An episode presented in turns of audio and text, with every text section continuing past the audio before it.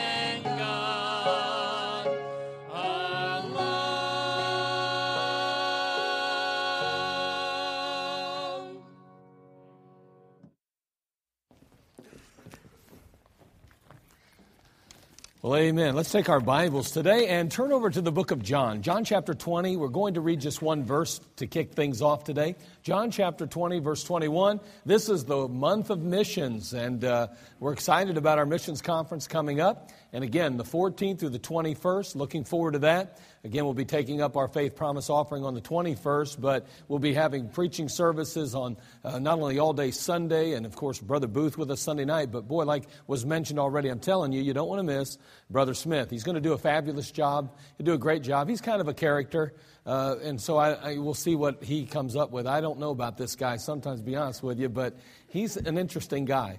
And, uh, you know, not, I guess, in a bad way. Depends on how you look at it. But anyway, we'll see how he does. He'll do great. I'm sure he'll preach well, uh, but I just don't know what to expect from him every once in a while. He'll probably try to be very sophisticated here in the pulpit at Community Baptist Temple, but he's not sophisticated.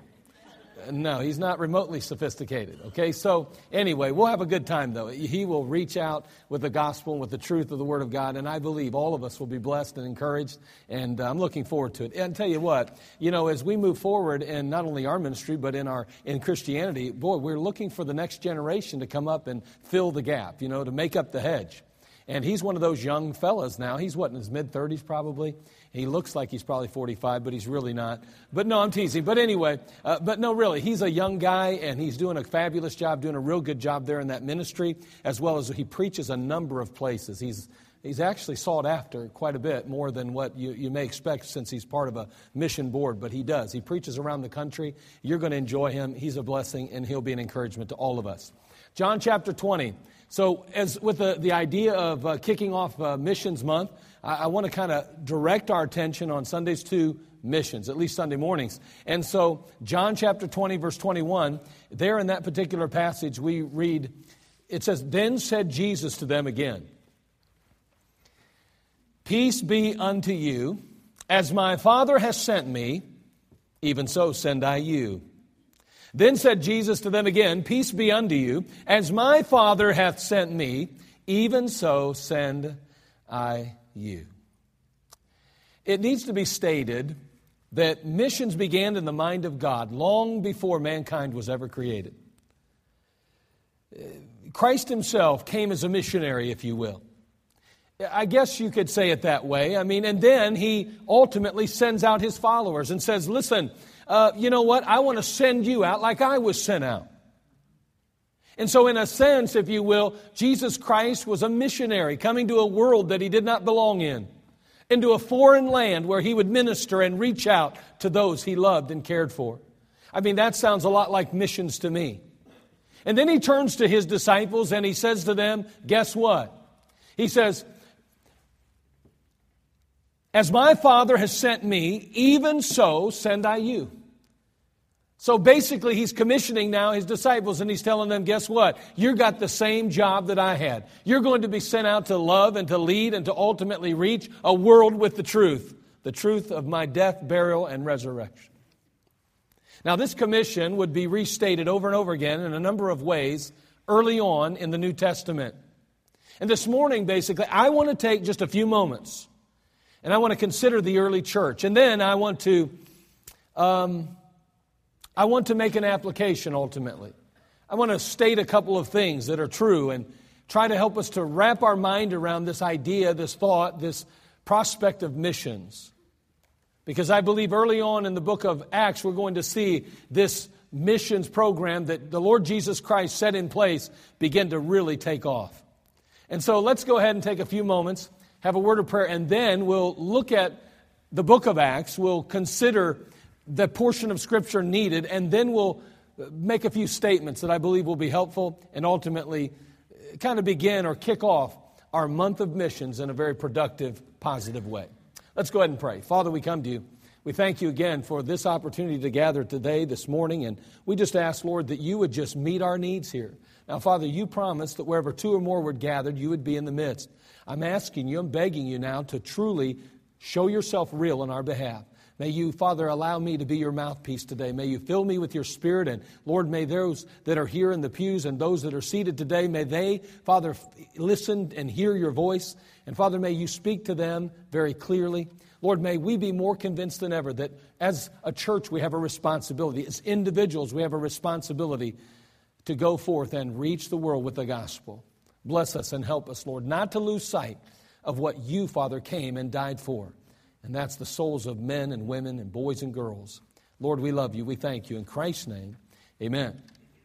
So, as we begin and we consider the book of Acts, turn if you would to Acts chapter 1, verse 8. We know that the Lord Jesus Christ had died on Calvary and that he rose again. And now he's going to give a final farewell to his disciples. Here in the book of Acts, chapter 1, verse 8, we're going to read what is often referred to as the Great Commission.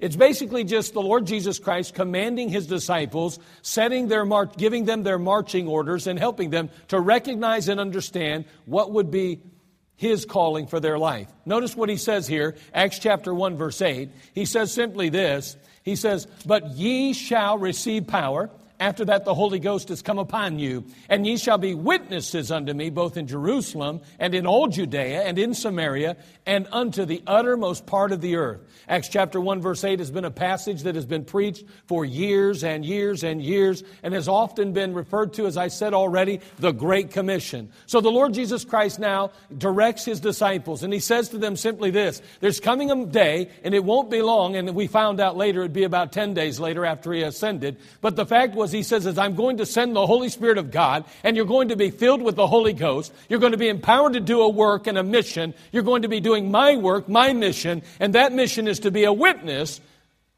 everywhere you go, even unto the uttermost part of the earth. Well, I'll tell you what, that's a pretty large task if you ask me.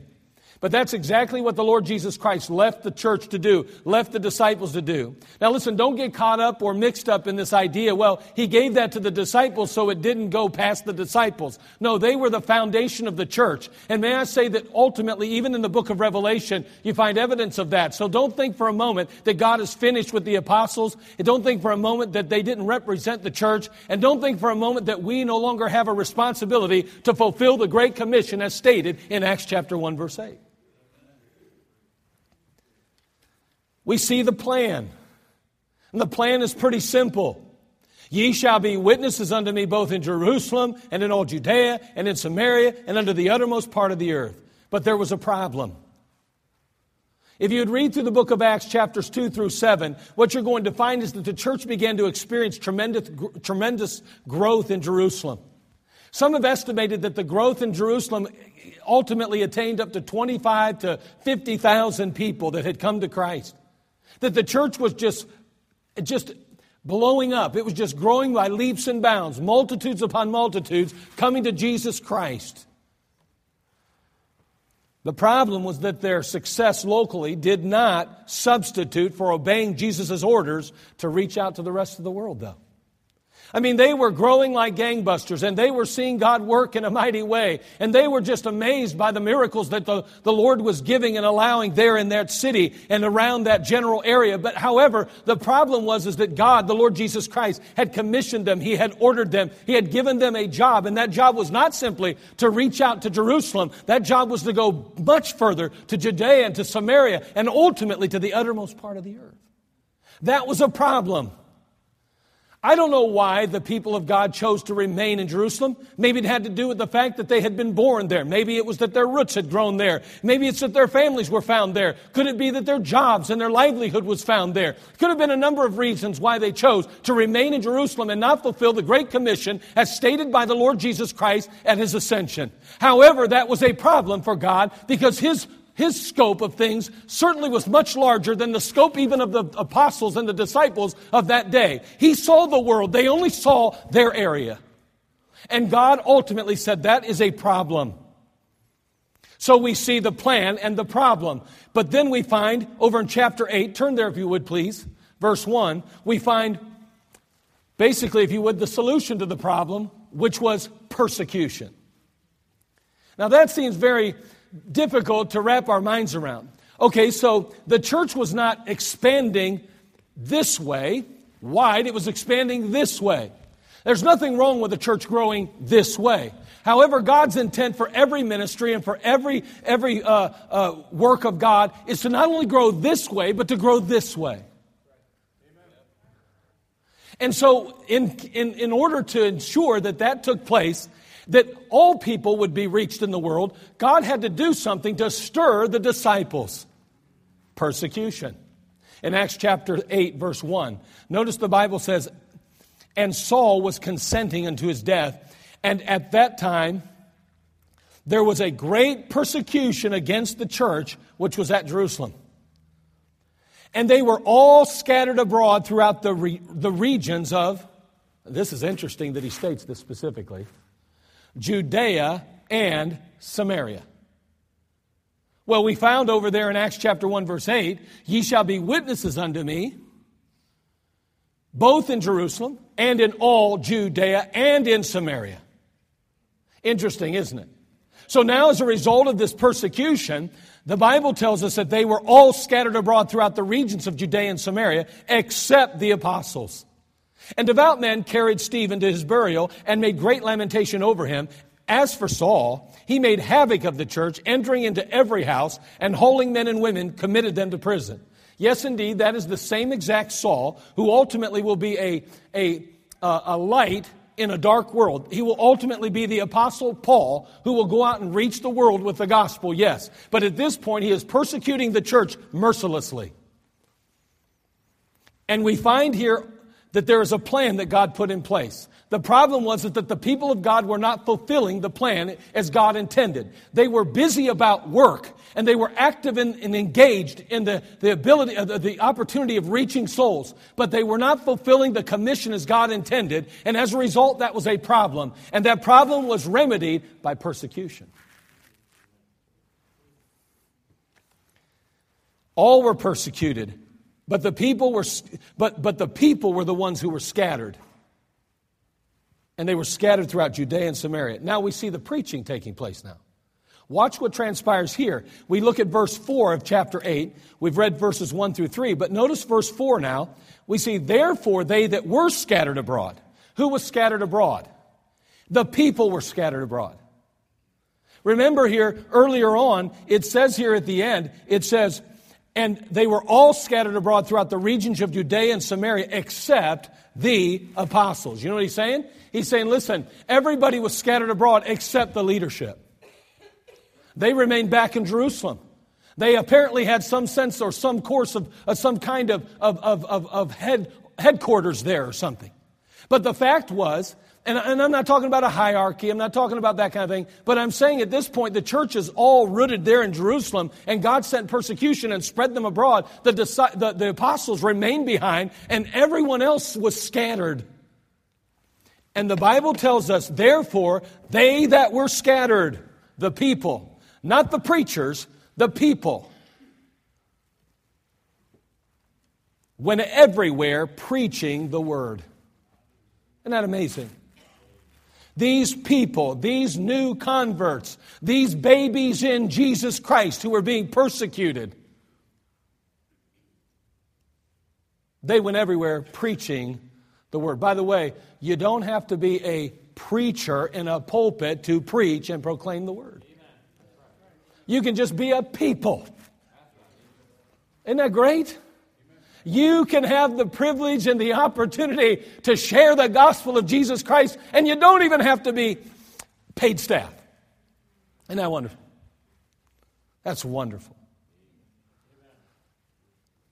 So we're told that they're scattered and they go everywhere preaching the word. And again in Acts chapter 8, we had seen that they were told that they were to go as far as, uh, uh, excuse me, in Acts chapter 8, we saw that they went as far as Samaria. Remember? Judea and Samaria. But in Acts chapter 11, interestingly enough, we see them literally reaching to the uttermost part of the earth. Look at Acts chapter 11, verse 19. Therefore, the Great Commission, the command of God in Acts chapter 1, verse 8, is being fulfilled in the lives of these believers. Notice what it says here. Acts chapter 11, verse 19. Now they which were scattered abroad upon the persecution that arose about Stephen, chapter 7, Chapter 8 is the persecution that we just read about, links it right back. We can't say this is a different persecution, it's the same one based on the Word of God. These very ones, not the preachers, but the people now, are scattered abroad. They go to Judea, Samaria, and now we find in Acts chapter 11 that these very same ones that were scattered abroad upon the persecution that arose about Stephen traveled as far as Phoenicia and Cyprus and Antioch, preaching the word to none but unto the Jews only. As a, we're going to find that that's going to change soon. Because the Apostle Paul got saved back in Acts chapter 9, and now he's going to be sent out in Acts chapter 13. And may I say that he is going to go throughout all the region. And boy, I'll tell you what, these believers along with him are going to make the difference. Now these are, have gone further than Samaria. They are now into the uttermost part, and it says here in the passage, and some of them were men of Cyprus and Cyrene, which when they were come to Antioch, spake unto the Grecians. They're talking to some Gentiles now, preaching the Lord Jesus, and the hand of the Lord was with them, and a great number believed and turned unto the Lord. So, what we find here is that the plan of God is definitely working. It's happening. It is, if in one case, someone may say, well, it's very unfortunate that persecution had to take place. I got to believe that the persecution is what spearheaded this revival of witnessing. I believe that it made the difference. I'm not saying that I want to be a part of that persecution. I'm not even telling you that I hope America is in persecution. I don't want to have my family separated from me. I don't want to end up in prison while my children try to fight and fend for themselves, so to speak. I don't want that to happen in my heart and my mind. But may I say to you today that even as the early church endured persecution, could it be that America would be better off spiritually with it? I'm just asking the question. It seemed to make a very real impact in the early church and around the world. So, what do we learn? What do we learn? Number one, the gospel will always be met with opposition. I don't care where you go with the gospel. It doesn't matter what you do. If you truly take the gospel and you are unapologetically on God's side and you take a stand for the word of God and the witness of Jesus Christ and the resurrected Christ, sooner or later, my friend, you will experience persecution, you will endure opposition. Look in Matthew chapter 10, verse 16. Jesus Christ himself made it clear to his disciples that listen, the Christian life is a wonderful life, but let me tell you, not everybody's going to be as happy with you and for you as you would like. Look, he says in Matthew chapter 10, verse 16. So early on, remember now, this didn't just begin with Acts chapter 1. Man, this goes back because Jesus himself said, even as uh, I've been sent, I'm sending you. Notice he says in Matthew 10, verse 16, Behold, I send you forth as sheep in the midst of wolves. Oh, thank you. Be therefore wise as serpents and harmless as doves.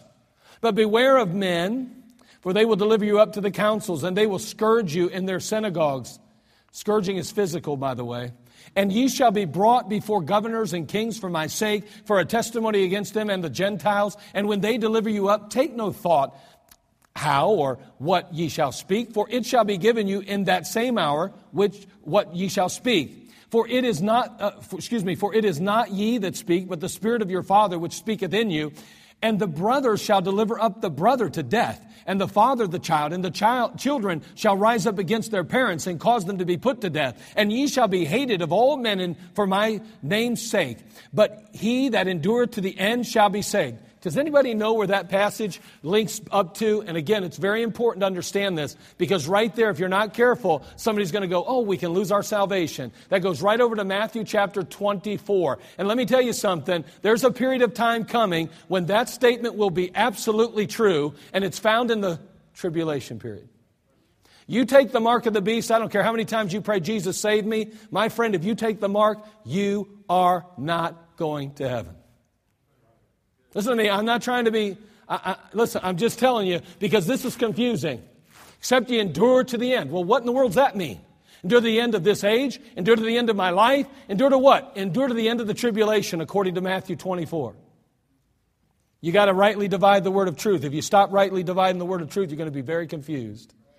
So don't allow that to shake you. But in this passage, he's addressing future events. He's talking about the, the, the, direction that witnessing will go. He's saying, listen, if you hold my word up and you proclaim its truths, let me tell you what, you are going to endure some opposition and even persecution. Even all the way through. He says, but when ye, verse 23, he says, but verse 20, uh, 2, 2 And ye shall be hated of all men for my name's sake, but he that endured to the end shall be saved. But when they persecute you in this city, flee ye to another.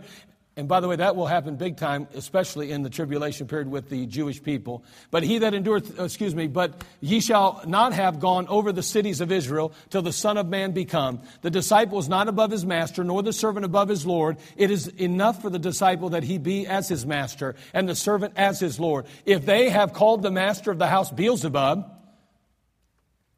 how much more shall they call him of his household? You got a devil. What's your problem? You're out of your mind. You're a lunatic. You're crazy. Jesus Christ rose from the dead. You're nuts. If they thought that of me and they thought that I was Satan himself, won't they think you are too at some point? I'm saying in our culture, in our country, we are blessed today because of the freedoms that we address. We are thankful for the religious freedoms we have. But my friend, don't you think for a moment that they couldn't take those freedoms away. You put the wrong person in office, my friend, we're going to lose every one of those rights that we have. And it's coming quick. And when it does happen, let me tell you, that prophecy that goes all the way into the tribulation period will become very real in our own lifetime. You better be careful. Pray to God. Be thanking the Lord for the privileges we have in America to have freedom to preach and proclaim the gospel. But my friend, they want to strip us of those rights. Be very careful. You better make sure you get out and vote for the right candidate. You better make sure that you know where they stand on religious freedom. Because it may be your children that will pay the price for that decision.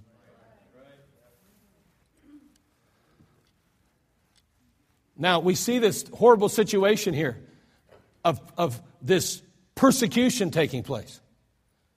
Before we cry foul or before we state why that's so unfair, we may want to look at, again, how persecution effectively advanced the cause of Christ down through the years. Every generation that experienced persecution really came out of it stronger than those who did not have it. It's amazing, really. It's interesting, in the, in the northeastern United States, uh, States, codfish are a big commercial business. Of course, I mean, fishing is on the, the coast anyway, but codfish are a big commercial business. Now, there's a market for eastern cod all over the place, especially in the sections furthest removed from the northeast coastline. So people always want these cod. They want to, to enjoy them. They want to eat them. But the public's demand posed a very serious problem for the shippers at one point. At first, they froze the cod. If we can freeze the cod, then ship it wherever it needs to go. That ought to take care of it. The only problem was is that by freezing the cod, it had a tendency to basically remove much of the flavor. So they experimented with shipping and they decided we'll try to ship them alive in, in tanks of seawater. Keep them alive till they actually arrive, and then we'll go ahead and, and, and they can be killed, eaten, and so forth. Uh, but that proved even worse. Now, not only did the cod still lose their flavor, but they became soft and mushy. The texture was seriously affected, it was, it was horribly affected. Finally, there was some fella, a very creative person, solved the problem. And they solved it in a very innovative fashion. The, the codfish were placed in the tank of water along with their natural enemy, the catfish. They actually put a catfish in with the cod. And from the time and from the time the cod left the east coast until it arrived in its westernmost destination, that ornery catfish just kept chasing and chasing those cod all over that tank. You guessed it though. Because when the cod arrived at market, they were as fresh as they were coming out of the sea as when they were first caught. See, there was no less flavor, and their texture wasn't affected. They had been swimming, they'd been moving, they'd been active the whole time. If anything, they might even be better than what they were before. You know, what's true about those codfish is also true about the church. The truth is, is that the struggle only strengthens the church and it ensures it remains pure and sweet. But when we get lazy and we fail to follow through with the call of God and the commission of God, then the church gets flabby and becomes basically stinks in the nostrils of God. The gospel will always be met with opposition. Number two, God's plan for world evangelism always includes people. God's plan for world evangelism always includes people. E.M. Bounds made a statement that I just love. He said, God's plan is to make much of the man, far more of him than anything else. Men are God's method. The church is looking for better methods. God is looking for better men. Boy, the church is always looking for a better means or a better method to reach the world, to make an impact in the culture we live in. But not God. God's looking for better men. God's looking for better women who will rise up and say, listen, I'm going to serve the Lord and I'm going to take an active role in this and I'm going to be positively moved by the gospel of Jesus Christ. Looking for those that will be strong in the midst of even persecution if necessary. Better men, better women. That's what makes the difference. See, God's plan for world evangelism always includes his people. In America, we've been taught that you can buy about anything with money. You know, if you got enough money, you can buy about anything you want. And I say about because I know that you can't buy peace with it. And you can't buy life with it. I don't care how rich you are. But the fact is, we've been taught you can almost buy anything you want with money. I'm concerned that that mindset has somewhat found its way into the church in the area of missions. You say, well, what do you mean by that? Well, I believe that it's important to remember, at least, that no amount of financial support substitute for our, substitutes for our personal responsibility to reach out where we live day by day. You say, but I give a lot of money to missions. Yeah, I know, I know. But that still does not substitute for our personal responsibility to reach the world with the gospel to reach our community, to reach our coworkers, to reach our bosses, to reach those in our classrooms, to reach people with the gospel. We're still responsible. Yes, we ought to give, and yes, we ought to be uh, striving to reach the world with the, uh, reach the lost with the gospel of Jesus Christ. And honestly, let's be honest, it's admirable when someone gives and gives sacri- sacrificially to this purpose. However, it does not excuse their laziness. Personally, in fulfilling the commission that God's given each and every believer. As effective and as advantageous as technology is, I, I am convinced. I am convinced that it will never replace the personal touch that only human beings can provide. Well, let's just get on the internet. Let's just go ahead and reach the world with the gospel. I'm all for that. But let me tell you something God uses people and I'm, I'm all for getting the gospel everywhere and any way we can. Boy, I'll tell you what, Brother Rigo uh, has a fellow that's feeding him names of people in Mexico City. And Brother Rigo will get on the phone with someone in Mexico City and he will talk to them on a phone here in America, down in Mexico City. And lately he's had the opportunity, I think, to lead three or four people to Jesus Christ from a phone here in America, down in Mexico City. Now that's a wonderful thing.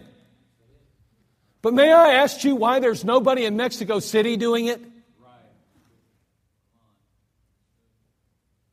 I am glad that they came to Christ, but let me tell you, he could reach far more people there, probably in Mexico, personally reaching out, than just making a phone call here and there. And ultimately, that's still a personal touch because at least there's a voice on the end of it. At least there's somebody that says, I care. There's somebody that says, I love you. There's somebody on the other end that's a person and they may not be able to feel or touch that person, but they can hear them and they feel the empathy in their voice. There's something about, at least there's some sense of contact there. Let's just remove all contact. Let's just get on a computer and let's just type out an email. My friend, that can be effective, but it is not as effective as this. And I don't, I want you to realize that what your coworkers need is this, not just this. I encourage you to reach out personally and touch their lives, to truly invite them out to church, invite them over to your home for something to eat, witness to them about Jesus Christ, take steps to make personal contact with people. That's how change comes, more readily than ever. God still uses people. The, the, the, truth is, I believe with all my heart, God's plan for world evangelism always includes His people.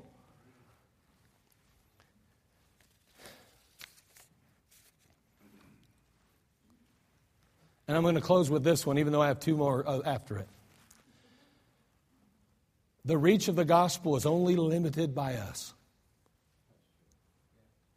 Again, over there in our passage in the book of Acts, we see that the early church was given a commission that God had empowered them with the Holy Spirit.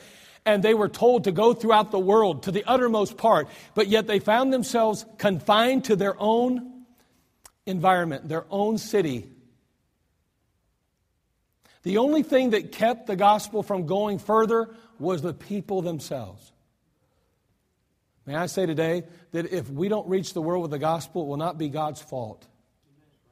He has equipped us with every needed, necessary element. We have the Word of God. We have the Spirit of God. We have the commission of God. We have the authority of God to go into the world and reach the gospel. The only reason we'll not reach the world will be because of us. Now, listen, I know there's a lot of churches, and we could say, well, everybody needs to pull their weight. You know what? We can't count on anybody but us. You're the only person you can control. So control yourself.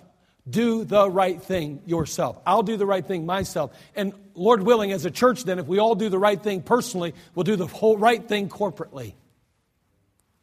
We work together for a common good, and that's the good and the gospel of Jesus Christ.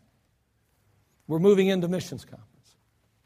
This is kind of the kickoff message, trying to help focus our attention on missions, to kind of guide us and direct us to this thought process.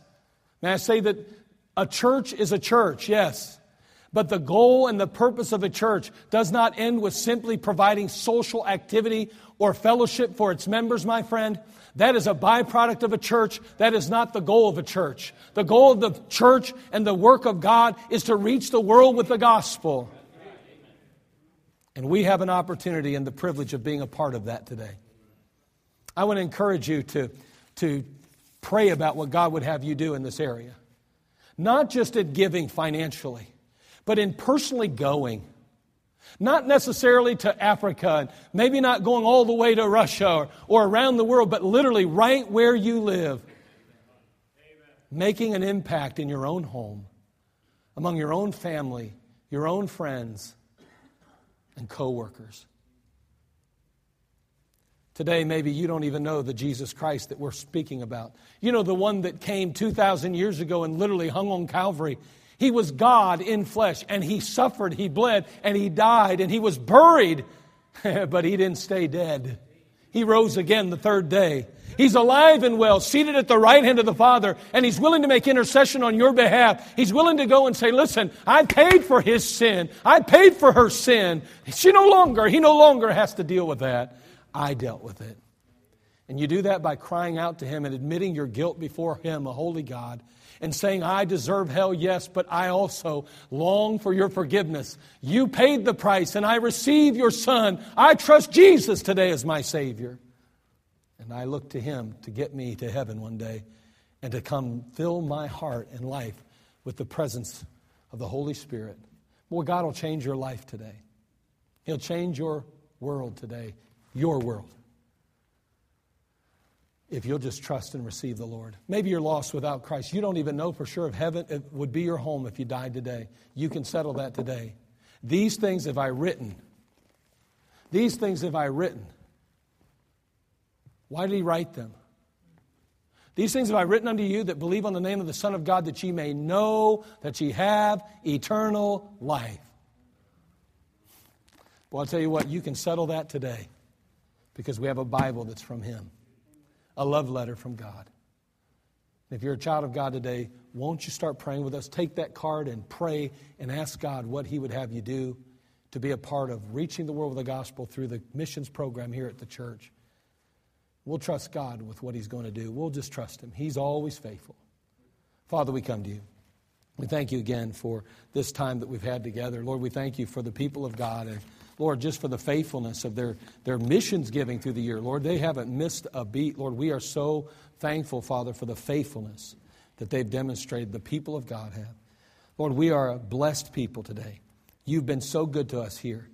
Help us, Lord, to continue to reach out into our own community, in our own families, in our own friends, to personally be involved in telling others about you And then, Lord, may we corporately come together and make a difference around the world through our missions giving here at the church. Now, bless us. Lord, there may be someone here without Christ. Lord, today your Holy Spirit's walking these aisles, and Father, He is able to pinpoint the need in each life. May He pinpoint a need in a person's life if they have yet to receive Christ and help them understand that Jesus is the only way, the truth, and the life, that they must trust and receive Him today if they want to escape the penalty of sin. Father, please help them to come to Christ today. And Lord, for the believer, may we again, Father, just be open to your leadership and continue, Father, to seek your face. And if there's an area in our life that needs confessed, forsaken, then Lord, may we do so even this morning. In Christ's name, amen. Let's all stand to our feet, every head bowed, every eye closed. You